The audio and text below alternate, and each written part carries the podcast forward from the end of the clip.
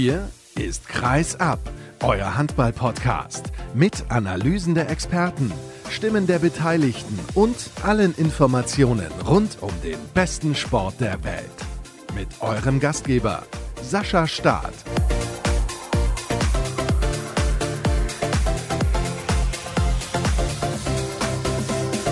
Wow, mal wieder sehr viel los gewesen im Handball, wie in der vergangenen Woche. Aber das ist ja eigentlich immer so und darüber müssen wir sprechen und das tun wir in Episode 260. Schön, dass ihr mit dabei seid bei Kreisab und ich habe tolle Gäste eingeladen, das glaube ich zumindest. Im zweiten Teil der heutigen Ausgabe begrüße ich Caroline Paul, die kennt sich aus bei den Füchsen Berlin. Die sind schwach in die Saison gestartet, zumindest in den ersten Spielen, aber jetzt haben sie sich gefangen und stehen gar nicht so schlecht da.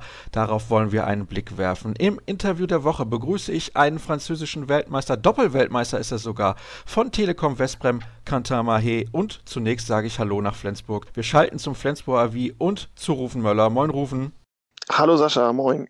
Denn bei der SG gibt es ja auch einiges zu besprechen. Stark in der Champions League, stark in der Bundesliga und von Verletzungen ein wenig gebeutelt. Tja, was sagen wir zunächst mal zu dem Spiel gegen Frisch auf Göpping? War so ein Spiel mit Phasen, kann man das so formulieren?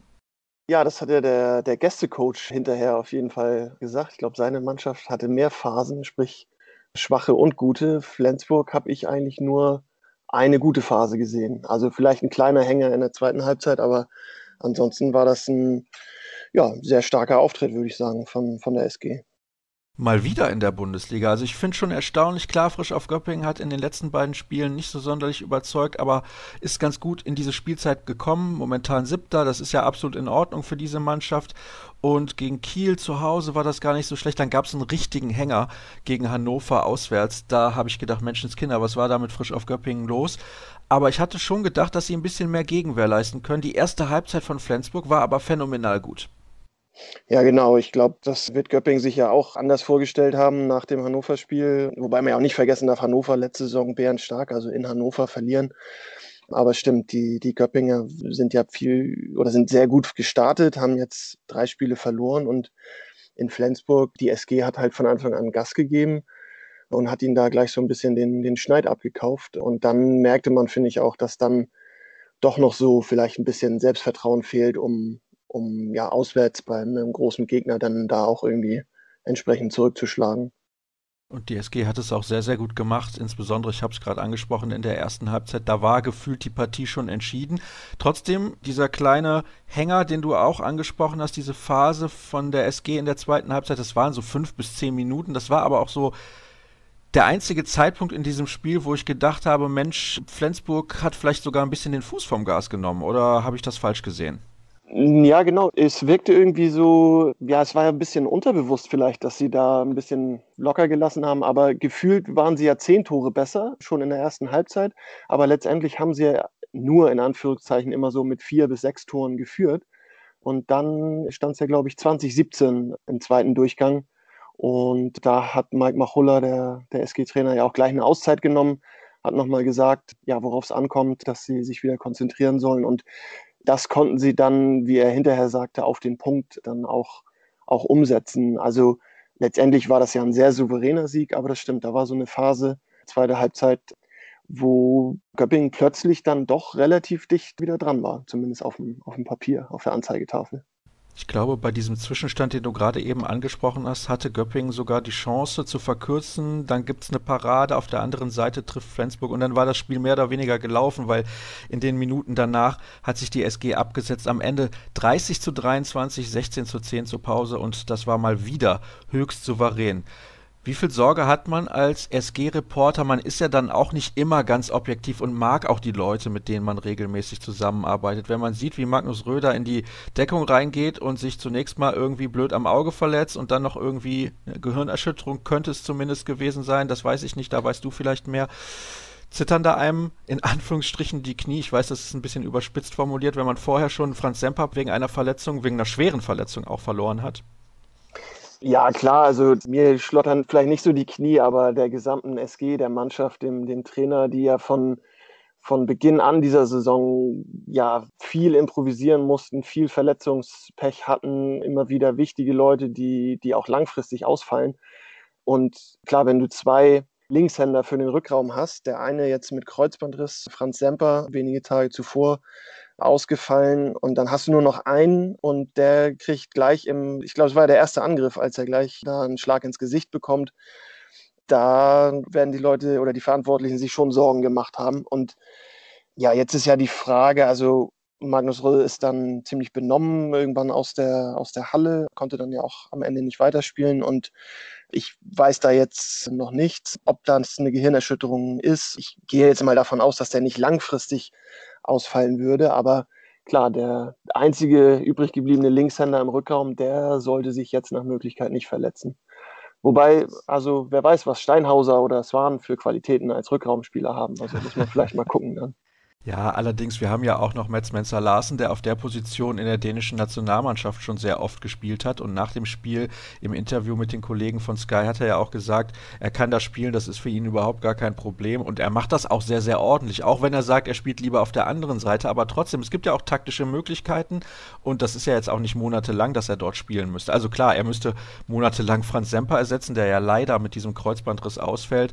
Aber ich könnte mir vorstellen, das weißt du besser als ich, dass die SG jetzt erstmal guckt und das bis Weihnachten so zu Ende spielt. Und vielleicht ergibt sich ja während der WM die Möglichkeit da, dass sich ein Spieler in den Vordergrund spielt, der interessant ist. Und dann sagt man, okay, wir wissen, Semper fällt halt bis Saisonende aus und dann verpflichten wir Ende Januar nach. Ja, genau, das denke ich auch, dass das der Weg ist, den sie gehen werden. Wobei Geschäftsführer Dirk Schmeschke hat in der Pressemitteilung zu der Semper-Verletzung, da steht drin, nun ist die gesamte Mannschaft gefragt, diesen Verlust im Rückraum zu kompensieren. Also das kann man ja, ja so interpretieren, dieses berühmte, jetzt müssen wir noch enger zusammenrücken und das kompensieren. Die Frage ist, meint er das jetzt für ein paar Spiele bis Ende des Jahres oder meint er das wirklich bis Saisonende? Und das kann ich mir halt nicht vorstellen, weil wenn du als SG in der Bundesliga ganz oben mitspielst, in der Champions League sehr gut dastehst, gewisse Ziele hast und die auch erreichen möchtest und ja auch den anderen Spielern gegenüber ja eine Verpflichtung hast als Verein, dieses Niveau aufrechtzuerhalten, dann glaube ich einfach schon, dass in der WM-Pause da noch jemand verpflichtet wird. Wie sehr zur gesamten Mannschaft gehört eigentlich noch Holger Glandorf? Ja, der gehört zum, mittlerweile zum gesamten Verein, würde ich sagen. Wenn es dann alles so stimmt, was einem erzählt wird, da gehe ich jetzt mal von aus, dann hat er tatsächlich seit Anfang März kein Handball mehr in der Hand gehabt. Also ich glaube am 8. März, damals wurde die Saison ja in, in Berlin sozusagen für die SG beendet. Das war sein letztes Handballspiel und es ist jetzt nicht so, dass der noch mit der Mannschaft irgendwie mittrainiert und da ja morgen wieder, wieder angreifen könnte. Also Vielleicht ist das eine Möglichkeit, die man jetzt in Ruhe besprechen wird. Das weiß ich nicht. Aber das ist nicht so, dass der jetzt beim nächsten Spiel auf der Platte steht. Kann ich mir einfach nicht vorstellen. Ist, glaube ich, auch aus seiner Sicht besser so, oder nicht? Ja, das, das weiß ich nicht, kann ich nicht beurteilen, wie sich seine Schulter jetzt auskuriert hat in, in dem letzten halben Jahr. So komplett Pause ist dann ja vielleicht auch gut, aber letztendlich hat er ja seine Karriere beendet. Also klar, dieser Abbruch war so nicht geplant mit dem Saisonabbruch, aber der Plan war ja, dass er im Sommer seine Karriere beendet. Und ich meine, der hat 20 Jahre Bundesliga gespielt. Das war keine Überlegung von heute auf morgen, sondern die Zeit war irgendwie gekommen. Und ich schätze ihn so ein, dass er durchaus jemand ist, der, der in der Not helfen würde, wenn, wenn das alles passt. Aber ich kann mir auch vorstellen, dass die SG sich da nochmal andere Optionen angucken wird. Kurze Frage dazu, weil ich würde das gerne anders aufziehen. Wie lange fällt denn Lasse Möller aus? Wird der nach der WM wieder mit dabei sein? Ja, das denke ich. Also der hat ja eine, eine, eine, Handgelenksverletzung und es hieß, dass der bis Ende des Jahres nicht, nicht spielen kann. Und dementsprechend wird er auch nicht mit zur WM fahren. Das, das kann ich mir einfach nicht vorstellen, dass er dass er da irgendwie nominiert wird, weil wenn man mal überlegt, wen die denen alles auf Rückraum links, angefangen von, von Mikkel Hansen, zur Verfügung haben, dann macht es ja keinen Sinn, einen Spieler mitzunehmen, der jetzt vier, fünf Monate gar nicht trainiert und gespielt hat. Und ich kann mir auch nicht vorstellen, dass die ISG ihn gerne ziehen lassen würde dann zur WM, sondern der wird dann hier aufgebaut und ist dann nach der Weltmeisterschaft, sollte der wieder zur Verfügung stehen. Dann könnte man ja sagen, okay, wir haben für jede Position zwei Spieler im Rückraum. Wir haben auf halb links dann Lasse Möller und Göran Johannessen. Wir haben auf der Mitte Jim Gottfriedson und rein theoretisch Magnus Holpert beispielsweise als jungen Kerl. Wir haben auf halb rechts dann Mats Menzer Larsen und Magnus Röth und Lasse Möller kann sich dann auf den anderen Rechtshänderpositionen noch einfinden. Ist ja alles in Ordnung. Ja, genau. Also ich glaube, man muss dann vielleicht auch ein bisschen andere Abwehrvarianten finden. Magnus Röhl hat ja jetzt sehr viel in der Abwehr gespielt. Das kann man ja ändern, wenn jetzt Goller, Heinl und Halt auch wieder fit sind. Dann kann man ihn da vielleicht ein bisschen rauslassen und dafür ihn im Angriff spielen lassen. Und wenn er vorne Pausen braucht, dann hast du, wie du sagst, den den dritten Rechtshänder im Rückraum. Wobei eine ganz optimale Lösung ist das sicherlich nicht, also zumindest nicht für ein, für ein halbes Jahr. Das hat Mensa Larsen ja auch gestern selber gesagt. Der Fluss mit einem Linkshänder ist einfach ein anderer im, im Spiel. Aber klar, ist ja dann auch die Frage, wen kann man bekommen? Ist das finanziell möglich in, in den jetzigen Zeiten? Da stecken ja viele Überlegungen mit drin. Ich glaube, wenn man da einen, einen Linkshänder bekommen kann, und das ja, auf die Beine stellen kann, dann würde der Verein das am liebsten machen. Aber wenn nicht, dann, dann gibt es sicherlich auch noch andere Alternativen, ja.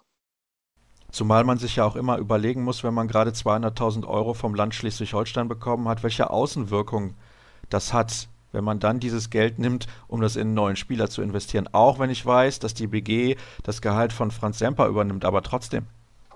Ja, genau, du hast das angesprochen. Also das Land Schleswig-Holstein hat den Handball-Bundesligisten da eine, eine, Finanzhilfe zugesichert. Das haben die Kollegen der Lübecker Nachrichten letzte Woche berichtet. Da geht es halt um den, um den THW und die SG Flensburg-Handewitt.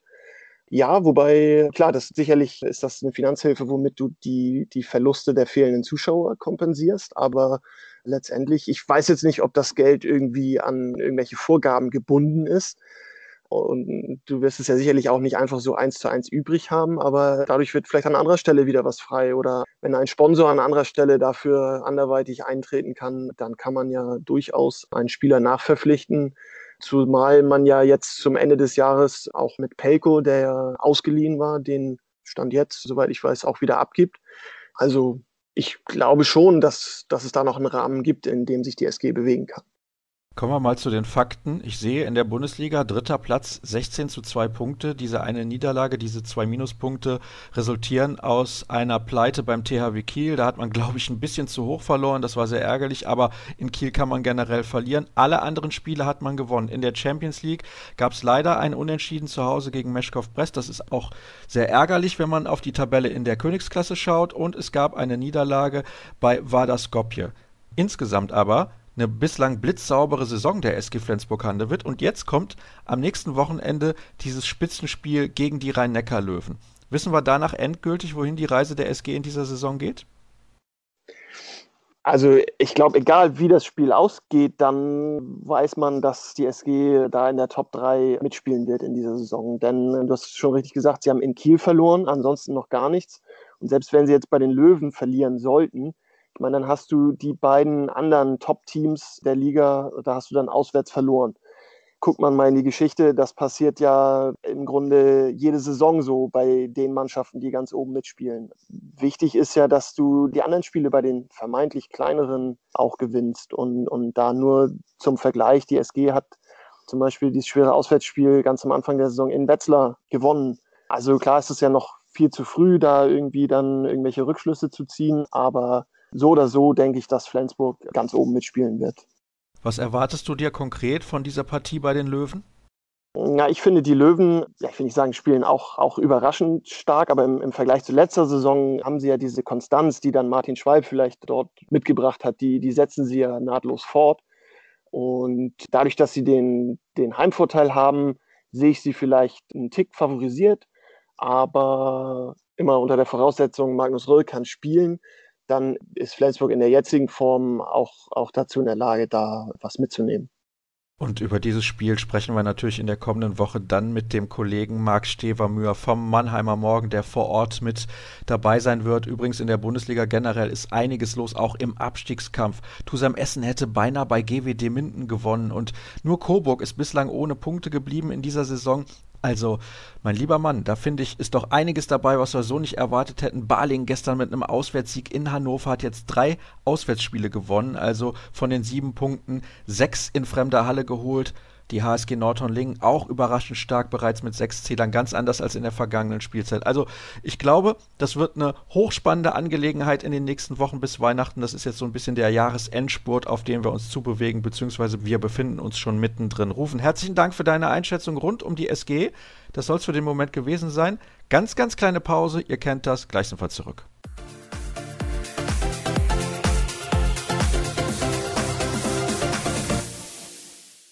Weiter geht's mit Vollgas hier bei Kreisab Episode 260. Kurzer Hinweis noch, warum wir heute nicht über die Frauen-Europameisterschaft in Dänemark sprechen. Nicht, weil ich diesen sensationell schlechten Auftritt der deutschen Mannschaft irgendwie unter den Teppich kehren möchte gegen Norwegen, sondern weil die deutschen Mädels natürlich heute Abend schon wieder spielen. Wir zeichnen diesen Teil der Sendung am Montag auf, genau wie den eben das Interview mit Quentin Mahé bereits am Samstag aufgezeichnet. Aber die spielen gegen Polen um den Einzug in die Hauptrunde und Vielleicht wäre es dann schon obsolet, wenn wir jetzt irgendwie was einordnen, falls sie ausscheiden oder weiterkommen. Und dann machen wir das nächste Woche. Da haben wir noch genug Zeit dafür, um uns mit dem Turnier zu befassen. Da gab es auch schon die eine oder andere Überraschung. Zum Beispiel die Niederländerinnen mit zwei Niederlagen ins Turnier gestartet müssen, um den Einzug in die Hauptrunde bangen als großer Favorit sind sie eigentlich angetreten. Aber das soll nicht unser Thema sein heute, sondern wir beschäftigen uns jetzt mit den Füchsen Berlin und ich begrüße unter anderem für die Berliner Zeitung tätig und für den Kurier Caroline Paul. Hallo Caro. Hallo Sascha. Es gibt auch einiges zu diskutieren bei den Füchsen, wie ich gerade im Vorgespräch schon erfahren habe. Bleiben wir aber zunächst mal sportlich. Nach einem Rückstand gegen die MT Melsung in der ersten Halbzeit, ich glaube, stand mal minus drei, haben sie das Ding noch gedreht und die MT geschlagen. Das hat mich doch beeindruckt, muss ich ehrlich zugeben. Ich war irgendwie davon ausgegangen, wenn man mal so einen Zwischenstand hat, dass die Füchse nicht zurückkommen in der aktuellen Situation. In dieser Saison mit vielen ja, sagen wir mal, schwer einzuschätzende Situation und mit einem neuen Trainer und so weiter und so fort. Wie beeindruckt warst du von diesem Spiel? Du warst ja in der Halle mit dabei. Na, ich muss schon sagen, es war eine starke kämpferische Leistung, aber die ist auch in letzter Zeit so ein bisschen absehbar, weil sich die Mannschaft immer mehr steigert, es wird immer besser und sie sind ja auch nicht schlecht in das Spiel gestartet. Es ging los mit viel Tempo, die Füchse lagen vorne, hatten zwischendurch auch mal mit zwei Toren schon geführt und haben es nur verpasst, den Sack irgendwie zuzumachen was Melsung natürlich dann auch ausgenutzt hat. Da waren ein paar technische Fehler, führte zu Gegenstößen und Melsung hat es gut gemacht. Und in der zweiten Halbzeit hat sich das Ganze dann aber nochmal gedreht. Und ja, du sprichst es schon an, da gab es eine Menge Umbrüche, es gibt einen neuen Trainer, es gibt fünf Neuzugänge. Aber so langsam scheint da was zusammenzuwachsen und dass die Qualität individuell da ist, ist ja unumstritten. Ja, allerdings, es gibt einige auch sehr prominente Neuzugänge, kommen wir auch noch drauf zu sprechen. Aber ich fand jetzt Melsung in der ersten Halbzeit schon relativ gut und das Halbzeitergebnis von plus eins für Melsung fast schon zu wenig. Stimmst du mir dazu oder siehst du das anders? Ja, da würde ich dir vom Gefühl her zustimmen, ja. Ich war, wenn man sich danach so den Spielberichtsbogen anguckt, auch ein bisschen erstaunt. Vor allen Dingen, weil natürlich da so die Nationalspieler, also Kühn, Hefner, Kastening haben ein Wahnsinnsspiel abgeliefert. Und gerade gegen den Rückraum konnten die Füchse da nicht so viel machen. Hatten aber, wie gesagt, dann so, dann doch dieses Kämpferische, dass sie sich halt immer wieder reingehangen haben und in der Abwehr dann ein paar Bälle geholt haben, um dann Gegenstöße zu laufen. Stark auch in der Anfangsphase auf jeden Fall Silvio Heinevetter. Keine Frage für ihn. Ein ganz, ganz besonderes Spiel. Da wurde dann auch vor der Partie irgendwie was auf der Videowand eingeblendet. Schade für ihn, dass keine Zuschauer mit dabei gewesen sind. Aber ich glaube, das wird dann im nächsten Jahr nachgeholt, wenn die Fans dann in der Halle dabei sein dürfen ich habe den Eindruck gehabt, das war das Spiel, wo er seit Wochen drauf gewartet hat. Macht ein bisschen den Eindruck, ne? Also klar, das ist natürlich nach elf Jahren ein trauriger Abschied gewesen, beziehungsweise das war ja gar kein richtiger Abschied. Er hat im März das letzte Mal noch vor Fans gespielt. Dann kam der Einbruch und so richtig verabschiedet wurde er gar nicht. Und der wollte natürlich zeigen, dass er da gegen seinen alten Verein nochmal auftrumpfen kann. Allerdings muss man auch zugeben, dass Dejan Milosavljev auf der anderen Seite das nochmal ein Stück besser gemacht hat. War das auch der Hauptgrund, warum die Füchse das Ding in der zweiten Halbzeit dann gedreht haben? In der ersten war es der Grund, dass sie mithalten konnten, würde ich sagen. In der zweiten hat die Torhüterleistung ja dann doch ein bisschen nachgelassen auf beiden Seiten. In der zweiten Halbzeit würde ich sagen, da waren es dann wirklich so die Dänen, also ich weiß nicht, Jakob Holm hat ein wahnsinnig starkes 1-1 hingelegt. Lasse Andersson hat noch in der zweiten Halbzeit aufgedreht, hat zwischendurch drei Tore hintereinander geworfen das hat halt richtig gut funktioniert. Hans Lindberg, alleine elf Tore, darf man auch nicht vergessen. Da kam noch mal ein bisschen extra Motivation in der zweiten Halbzeit mit dazu. Das zeigt eigentlich auf, dass diese Mannschaft momentan dann doch stabiler ist, als man das hätte vermuten können nach den ersten Partien. Ich habe mir das mal auf meinem Zettel aufgeschrieben, mit zehn Toren gegen den SC Magdeburg zu Hause verloren. Dann gab es einen Unentschieden in Leipzig unter anderem, mit fünf in Minden verloren, die ja nun alles andere als eine gute Saison spielen bislang. Man hat auch noch nicht gespielt gegen Kiel, Flensburg und die Löwen. Trotzdem ist mein Gefühl, das hast du ja eben auch schon gesagt, das funktioniert immer besser von Woche zu Woche. Ja, also du darfst auch nicht vergessen, zwischendurch war so ein Spiel gegen Hannover und gegen Christianstadt, wo sie sehr gut abgeschnitten haben. Dann kam natürlich Minden, das war schon sehr traurig. Aber was sich vor allen Dingen verändert hat, ist, dass anfangs man überzeugt hat durch die individuelle Klasse der Spieler. Und mittlerweile fügt sich da was zusammen, was natürlich auch damit zusammenhängt, dass Fabian Wiede als Spielmacher wieder zurück ist, dass auch ein Simon Ernst wieder auf der Platte ist und da sich eben Sachen zusammenfinden wo es vorher halt zu viele Ausfälle gab und sich auch immer wieder was umverschoben hat. Und vor allem Lasse Andersson, den Namen hast du eben schon genannt, finde ich, hat sich hervorragend eingefügt bei den Füchsen. Das ist ein Top-Neuzugang. Also Glückwunsch an Stefan Kretschmer, dass er den an Land ziehen konnte. Ja, der Typ ist natürlich Wahnsinn. Also wenn du den anguckst in seiner Dynamik, in seiner Athletik, dann ist das schon einer der besten diesbezüglich, die die Bundesliga so hat.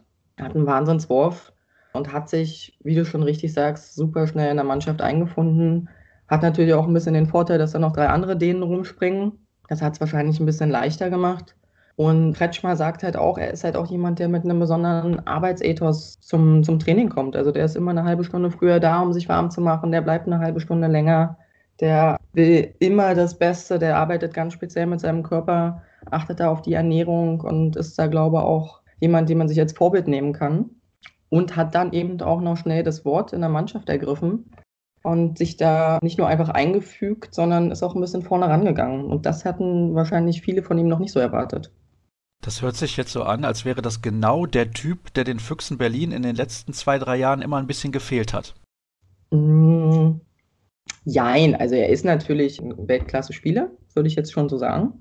Aber ich finde, was ich gerade so zusammenfinde, ist halt, dass viele Spieler ein bisschen Verantwortung übernehmen und dass sich da eine Rückraumachse bildet, die eben miteinander funktioniert. Das wollte ich eigentlich sagen. Also es gibt auch meinungsstarke Spieler, wie beispielsweise Hans Lindberg, ist ja gar keine Frage, aber der spielt nicht im Rückraum, denn beispielsweise Paul Drucks und Fabian Wiede, die diese Schlüsselpositionen in der Vergangenheit inne hatten, das sind halt sehr ruhige Charaktere und denen kann man ja auch keine Rolle aufzwingen. Da hast du recht. Also ich mache es nur ungern an einem Spieler fest, aber es ist ja dann doch noch ein Teamsport. Aber genauso ist es Jakob Holm zum Beispiel, der da mit viel Emotionen vorangeht. Und ich glaube, das ist eine sehr gute Mischung, die man da jetzt gefunden hat. Da kann man Stefan Kretschmer nur beglückwünschen. Es bedeutet aber auch, dass einer ein bisschen zurückstecken muss. Ich habe gerade schon den Namen Paul Drucks in den Mund genommen und der leidet unter einer Formkrise. Kann man nicht anders sagen. Es ist auf jeden Fall ausbaufähig momentan, hast du recht. Gegen Bukarest hat er ein ganz gutes Spiel gemacht, aber ansonsten kommt er in letzter Zeit auch hauptsächlich in der Defensive zum Einsatz. Das hat auch seinen Grund. Andererseits muss man aber auch sagen, das war anfangs bei der ganzen Mannschaft so, dass da viel zu viele technische Fehler da waren, dass die Abstimmung da nicht funktionierte. Auch ein Fabian Wieder hat gegen Melsungen in der ersten Halbzeit nicht sein bestes Spiel gemacht, im Gegenteil. Der hat sich nur in der zweiten Halbzeit extrem gesteigert. Und ich glaube, dass auch ein Paul Drucks da demnächst wieder an dem Punkt ist, dass er auch für die Nationalmannschaft wieder ein Kandidat wird. Kommen wir mal zum internationalen Geschäft. Da stehen die Füchse ja relativ gut da, haben in der European League wirklich, ja, sehr, sehr gut reingefunden. Vielleicht kannst du uns da noch ein bisschen mit reinnehmen, beziehungsweise die Hörer. Welchen Stellenwert hat denn dieser Wettbewerb für die Füchse in dieser Saison? Ich glaube, einen relativ hohen. Ja, also die European League oder ERF Cup, wie man es vorher nannte, ist für die Füchse immer eine besondere Sache. Das ist was, wo man auf jeden Fall um Titel spielt. Und da ist die Motivation nochmal ein Stück höher als in der Liga, würde ich fast sagen. Zumal man ja auch das letzte Final Four austragen wollte und immer noch hofft, das auch beim nächsten Mal zu machen. Und das ist, glaube ich, schon das große Ziel, in eigener Halle da das auszutragen und da den Titel mitzunehmen. Ja, du sagst es, dieses Final Four, das wurde den Füchsen sozusagen weggenommen durch die Pandemie und sie dürfen es ja dann in eigener Halle auch wieder nachholen, wenn es denn dazu kommen sollte. Das hoffen wir natürlich, dass es dazu kommt, ist ja gar keine Frage. Aber es gab da, nun ja, nennen wir es mal leichte Irritation, denn es gibt mittlerweile eine interessante und spannende Dokumentation auf Sky zu sehen rund um die Füchse Berlin. Die erste Folge ist mittlerweile verfügbar. Du hast sie dir angesehen, hast sie mir wärmstens empfohlen. Was kam denn da ans Tageslicht? Ja, es ist auf jeden Fall eine Doku, die man sich anschauen sollte, weil man dann doch Sachen erfährt, die man, obwohl man relativ nah dran ist, nicht wusste.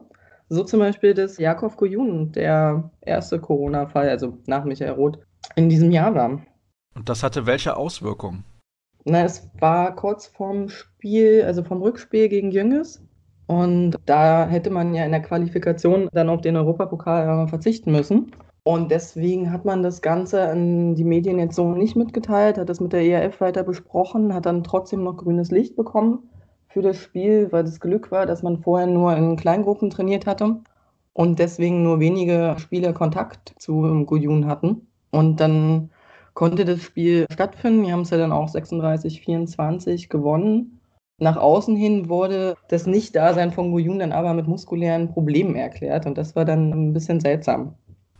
Und es gab auch zwei Spieler, die eigentlich geschont werden sollten oder geschont wurden. Simon Ernst und Jakob Holm, was war da genau mit denen los? Wie wurde das verkauft? Genau so. Also zum einen soll geschont werden. Ernst war ja gerade erst wieder zurückgekommen. Holm mit leichten Blessuren und so eine Sachen. Aber hatten sie ja nicht. Also sie wurden geschont, weil sie wahrscheinlich zu engen Kontakt mit Jakob Gojun hatten. Das würde ich jetzt mal vermuten, ja. Also Handballer, die haben immer leichte Blessuren. Aber ich würde trotzdem sagen, dass das mit der Isolation zu tun hatte, ja. Dann stelle ich mir doch die Frage, warum macht man das so? Da bist du mit Sicherheit nicht der Einzige. Das habe ich mich natürlich auch gefragt. Auf der einen Seite ist es verständlich, wenn man so eine Nachricht morgens bekommt und am Abend spielen soll, dass man versucht, das alles mit der ERF zu klären und dann nicht nur eine große mediale Welle schieben will.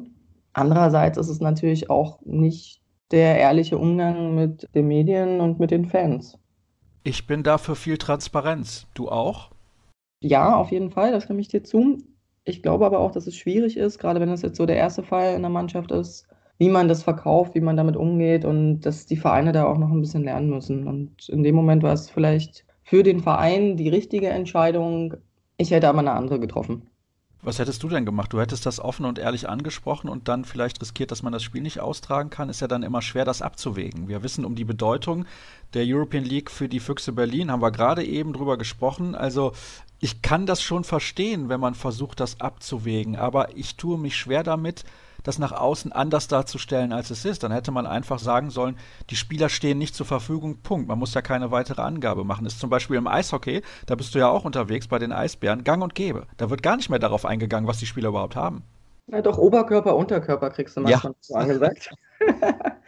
ja, aber man hätte ja zum Beispiel, als das grüne Licht von der ERF kam, danach hätte man es ja sagen können, meiner Meinung nach. Wenn ich dann schon alles geklärt habe und die ERF das weiß und das bestätigt ist, dann kann ich ja sagen beim Spiel, nach dem Spiel, das ist der Fall. Dann wundere ich mich danach auch nicht zwei Wochen, wo denn der Jakov Gujun ist, weil der normalerweise ja mit muskulären Problemen in der Halle sitzen würde. Also wenn ein Spiel stattfindet. Tja, jetzt haben wir es ja geklärt. Ist ja alles in Ordnung. Und jetzt gucken wir nochmal auf das Sportliche, auf den Spielplan der Füchse. Es gibt natürlich noch ein Spiel in der European League, das findet morgen statt. Und dann gibt es noch Spiele gegen die Eulen, Stuttgart, Balingen, Göppingen, Lemgo und Tusem Essen, bevor es dann in die kurze Weihnachts- bzw. WM-Pause geht. Eine Weihnachtspause gibt es ja im Handball nicht. Ist natürlich Blödsinn, was ich da sage. Aber was auffällt, ist, das sind alles Gegner, die die Füchse eigentlich auf dem Papier, also wenn man mal einfach nur auf die Kader schaut, schlagen sollte. Können wir dann damit rechnen, dass die Füchse erstmal oben dran bleiben? Also es sind auf jeden Fall Gegner, die sie schlagen müssen. Da stimme ich dir zu. Zumal momentan auch dieser ausschlaggebende Punkt Heim- und Auswärtsspielen nicht so da ist. Da haben sie jetzt die Chance, sich da oben festzusetzen. Ich weiß jetzt nicht, wenn die Spiele gegen Kiel und Flensburg nachgeholt werden. Das sind dann nochmal so die Gradmesser. Aber bis Ende des Jahres sollte man, oder es ist ja auch der Plan, den die Füchse so rausgegeben haben, die Spiele alle gewinnen. Das wäre sehr, sehr interessant zu beobachten, wie sie sich momentan schlagen würden gegen eben Spitzenteams wie Flensburg und Kiel. Du hast es gesagt, diese Partien müssen nachgeholt werden. Gegen die Löwen hat man auch noch nicht gespielt. Gegen die spielt man dann im kommenden Jahr gleich zweimal. Also zumindest haben es die Füchse wieder geschafft, das Schiff einigermaßen auf Kurs zu bringen nach diesem holprigen Saisonstart. Und es bleibt eine spannende Mannschaft und es wird auch nicht das letzte Mal in dieser Saison gewesen sein, dass wir miteinander gesprochen haben. Vielen Dank für deine Analyse, was die Füchse Berlin angeht. Jetzt gibt es eine Pause und danach dann das sehr, sehr interessante, das kann ich jetzt schon sagen, Interview der Woche.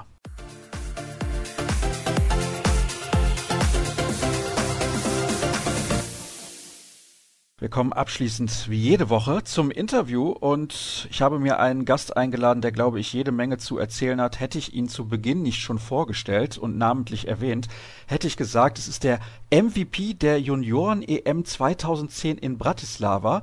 Da hätten wahrscheinlich einige gesagt, um Gottes Willen, da kann ich mich überhaupt nicht dran erinnern. Ich hoffe, er kann sich vielleicht noch ein bisschen dran erinnern. Kantama He ist in der Leitung. Hallo Kenny, ich grüße dich. Ja, moin. Danke, dass ich dabei sein darf.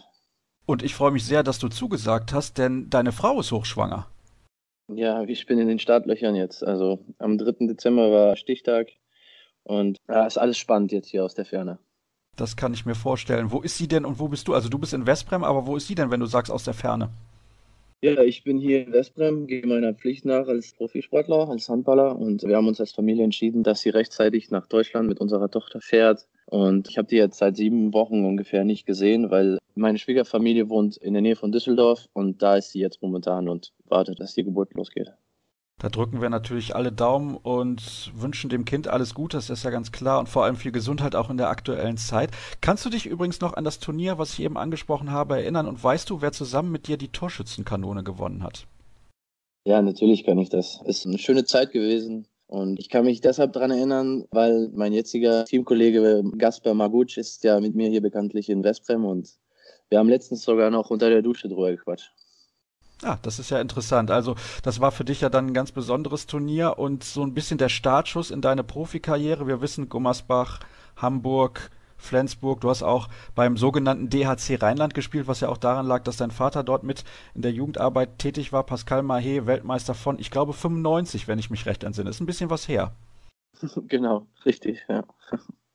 Wir haben aber natürlich viele aktuelle Themen, das ist ja ganz klar und über die wollen wir sprechen. Zunächst mal, du warst ein paar Wochen raus und hast jetzt dann gegen Kiel vergangene Woche auch mal wieder gespielt in einem Champions League-Spiel, was ihr komplett dominiert habt. Ich hatte die Gelegenheit und die große Freude, das für der Zone kommentieren zu dürfen und ich war begeistert von der Art und Weise, wie ihr gespielt habt, vor allem in der zweiten Halbzeit. Das war ja ICE-Geschwindigkeit das ganze Spiel über.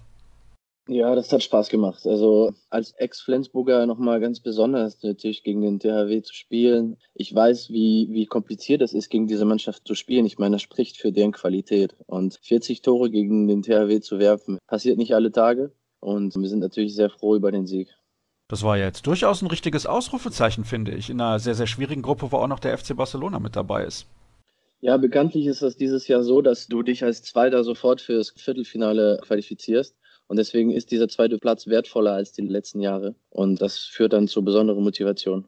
Leider gab es allerdings auch schlechte Nachrichten, denn Rasmus Lauge hat sich einen Kreuzbandriss zugezogen. Das war schon eine fiese Szene, als man das während des Spiels sehen musste und mittlerweile ist auch die Bestätigung gekommen. Er ist also monatelang außer Gefecht und für ihn ist das richtig bitter. Er verpasst das Final Four im Dezember, er verpasst die Weltmeisterschaft und jetzt mal angenommen, ihr qualifiziert euch nochmal für ein Final Four, dann Ende der aktuellen Saison, dann wäre er bei drei absoluten Highlights raus. Hast du schon die Gelegenheit gehabt, mit ihm zu sprechen?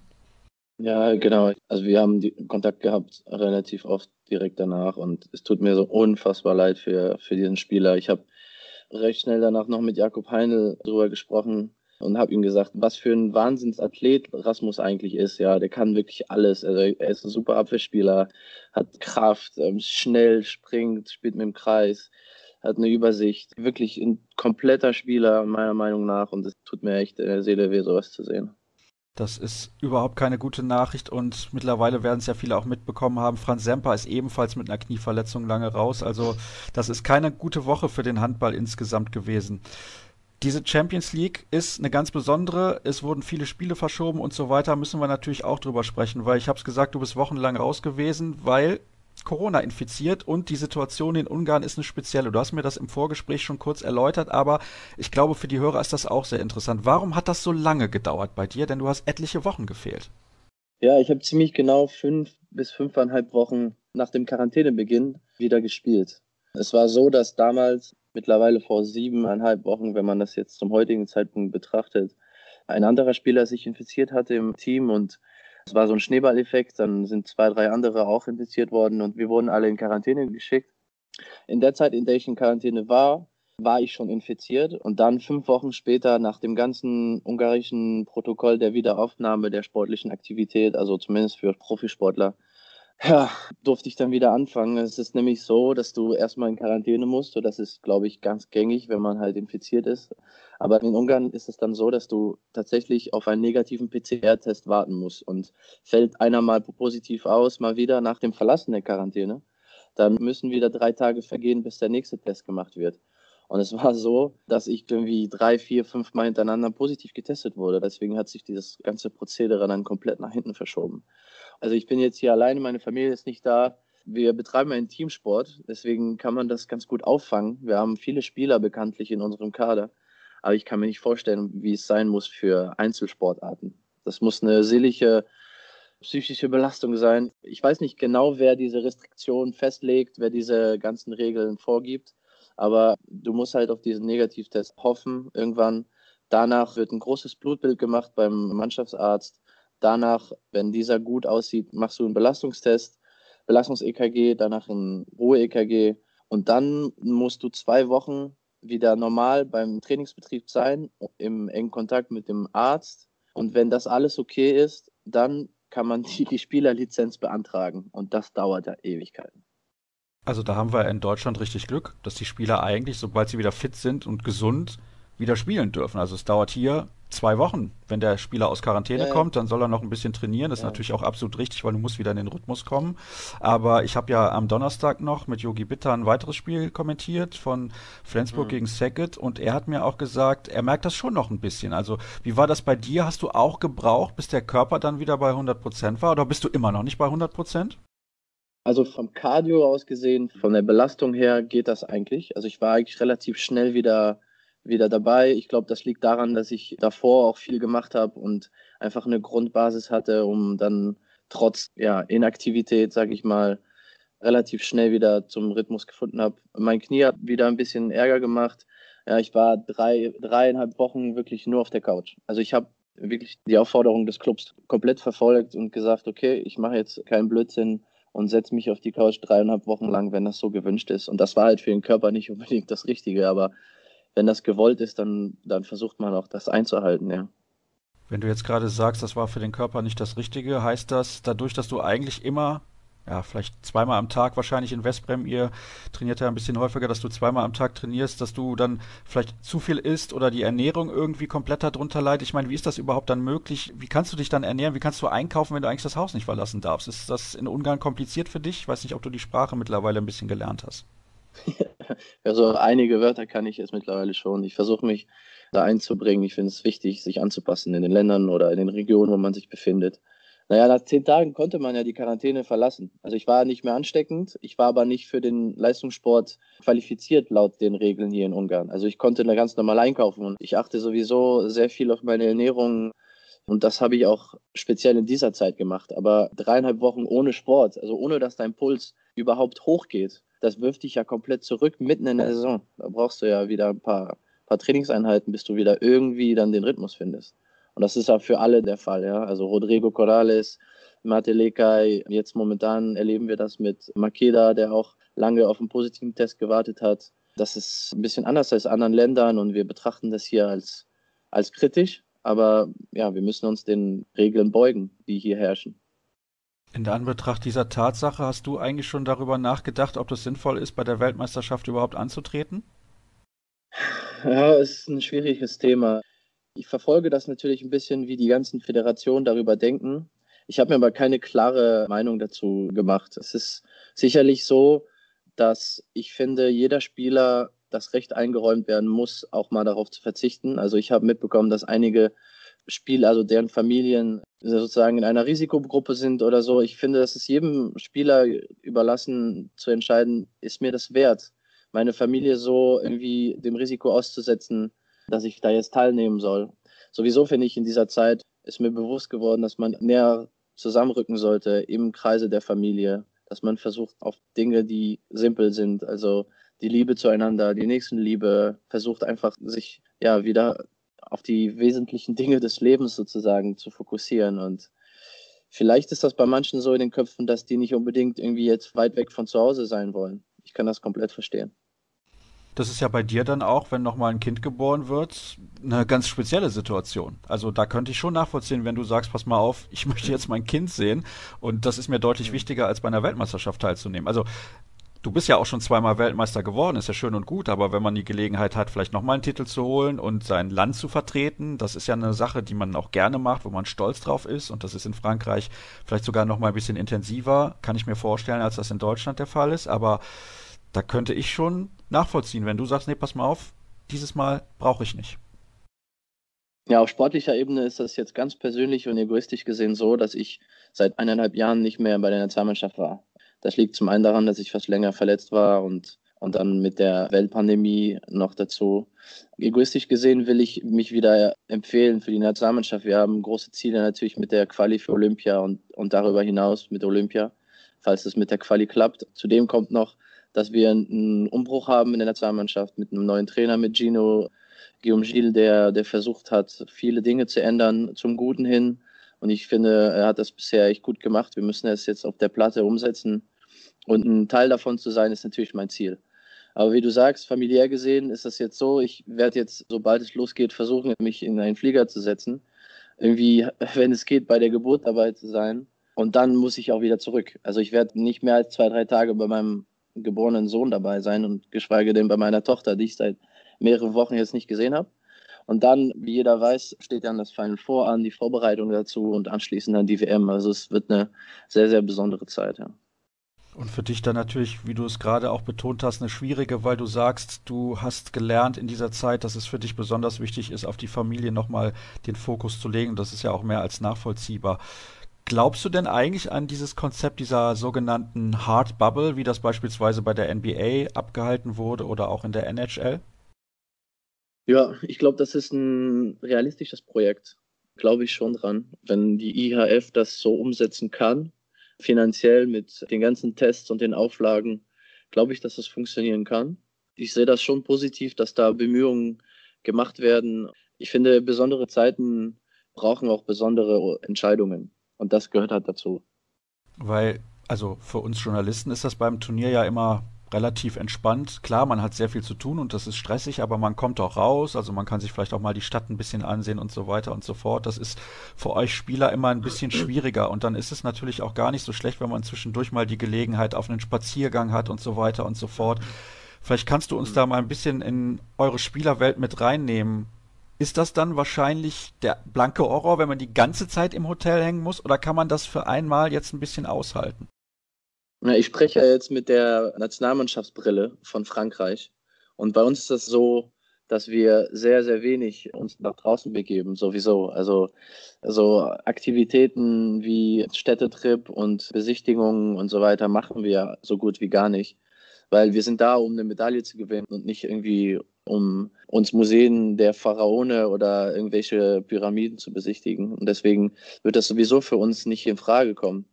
Okay, das ist doch eine relativ deutliche Antwort. Finde ich auch sehr, sehr interessant, dass das bei euch so gehandhabt wird. Klar, man ist da, um ein erfolgreiches Turnier zu spielen und nicht um Sightseeing zu machen, das ist ja gar keine Frage. Ich würde gerne von dir wissen, weil das ist ja auch sehr interessant, dein Vertrag läuft im Sommer aus und ich weiß nicht, wie hast du dich eigentlich eingefunden und wohlgefühlt in den letzten zweieinhalb Jahren in Westbrem? Wie war das für dich, diese Zeit bislang in Ungarn? Ja, gezeichnet von auf und Abs. Es ist irgendwie ein, gefühlt eine Achterbahnfahrt. Als ich hier hinkam, dachten alle, Jubo Mirvranjes sei die treibende Kraft gewesen, weshalb ich in Vesprem bin. Das war damals nicht so. Ich hatte vor ihm da unterschrieben und so weiter. Alte Geschichten möchte ich gar nicht wieder aufgraben. Und dann war ich hier, habe wenig gespielt. Und dann gab es halt den Trainerwechsel mit David Davis, der mir einen ganz anderen Einblick über Handball generell geschenkt hat, würde ich fast sagen ich bin sehr glücklich, dass ich ihn als Trainer hatte. Und ich hatte auch super viel Spaß mit Jobo, so ist das nicht. Also Jobo hat mich auch zum ja, weniger professionellen Spieler zum Vollprofi gemacht. Aber als David kam, hat er mir nochmal die spanische Ansicht des Handballs gezeigt und das hat mich immens bereichert. Und ich habe meiner Meinung nach eine, eine gute erste Saison gemacht, war im Champions League All-Star-Team am Ende der Saison 18, 19 ja, im Anschluss daran haben wir natürlich den Titel nicht gewonnen. Das war frustrierend. Ja, und dann, um nochmal auf die Achterbahnfahrt irgendwie aufmerksam zu machen, kam ja noch die Verletzung dazu und dann war ich fast ein ganzes Jahr raus und so weiter. ich habe mich eigentlich sportlich gesehen ganz wohl gefühlt hier. Ich finde, unser System passt zu uns, es macht Spaß, auch beim Training. Das ist ja nicht immer so. Ja. Das Einzige, was man sagen kann, wir sind aus einem Umfeld außerhalb des Sports in Flensburg gekommen, wo wir sehr, sehr viele soziale Kontakte haben. Und das Leben war einfach unglaublich schön in Flensburg. Das ist hier ein bisschen weniger so. Man hat viel mit den eigenen Mitspielern zu tun, deren Familien, was nicht verkehrt ist, aber das ist ein anderer Input, als wir den gewohnt waren. Das heißt, für deine Frau ist das schwierig? Ja, nicht nur für meine Frau. Also meine Tochter ist nicht selbstverständlich, sein Kind hier in einen ungarischen Kindergarten oder einer Tagesmutter zu geben. Das ist ein bisschen besonders und es erfordert halt Anpassung. Und das ist nicht so einfach, wenn man die Sprache nicht beherrscht, ja. Ist das ein Grund, warum du gegebenenfalls darüber nachdenkst, zu sagen, drei Jahre Ungarn und Westbrem reichen mir, auch wenn es sportlich für dich natürlich großartig ist? Ja, definitiv, ja.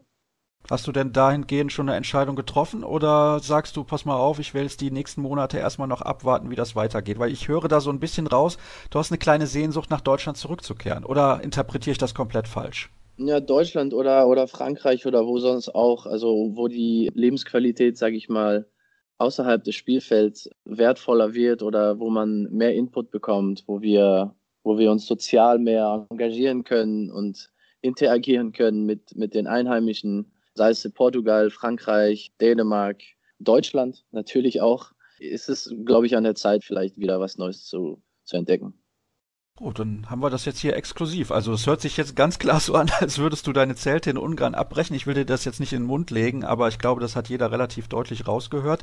Ist ja relativ interessant dann auch, wie das abläuft, wenn man vor Ort ist und wie man das auch wahrnimmt. Weil es gibt sicherlich Spieler, die fühlen sich da total pudelwohl und du hast es ja auch mhm. schon gesagt, sportlich lief das für dich auch ja, achterbahnmäßig, aber trotzdem eigentlich relativ gut und es ist ja auch eine super Mannschaft. Also wenn man sich den Kader anguckt, als ich da am Mittwoch in der Kommentatorenbox gesessen habe, da habe ich gesehen, der Spieler, der Spieler, der Spieler, habe ich gedacht, Menschenskinder, was für ein Kader ist das eigentlich? Ihr habt da ja eine Mannschaft, das ist, das ist ein gefühltes All-Star-Team.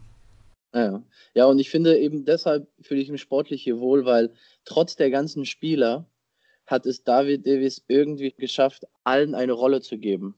Ich finde, natürlich ist das mal ein bisschen mehr, mal weniger, dass sich ein Spieler einbezogen fühlt in, in das Projekt, was wir hier haben.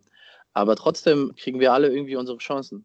Und das ist auch so, im ersten Jahr hatten wir drei Mittelmannspieler mit Mateleka und Peter Nenadic und wir haben also manche Spiele alle 20, 20, 20 gespielt, also Minuten. Und das zeigt, dass er irgendwie alle responsabilisiert und dass wir alle irgendwie einbezogen sind. Und das hat Spaß gemacht. Also das ist in der Tat so, dass, dass er das geschafft hat. Und er ist ein, ein Trainer, der ja, in den Videobesprechungen nicht nur auf das Handballerische eingeht, sondern auf den Mindset, den wir haben sollten, unser Horizont zu erweitern und so weiter. Das finde ich sehr interessant. Das heißt also, wenn du dann Westbrem verlässt, nimmst du unfassbar viel mit. So hört sich das auch an. Ja, definitiv, ja. Sehr, sehr interessant. Ich habe übrigens ein Thema, was ich auf jeden Fall noch hier besprechen möchte mit dir zum Abschluss und das heißt Olympia 2024.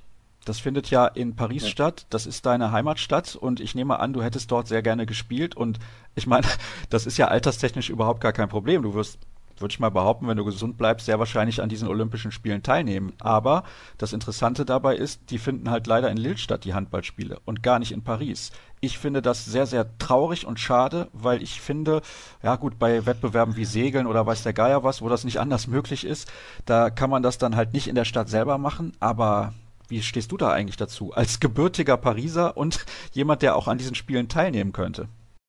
Ja, es ist eine sehr gute Frage. Die Info wurde an uns weitergetragen vor weniger als zehn Tagen, würde ich sagen.